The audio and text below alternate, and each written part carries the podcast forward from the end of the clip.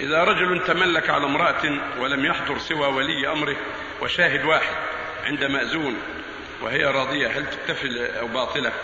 لا لا يفتى إلا بشاهدين. لابد من شاهدين مع الزوج ومع الولي. الولي يحضره أربعة النكاح أربعة الولي والزوج والشاهدان. نعم. أيوه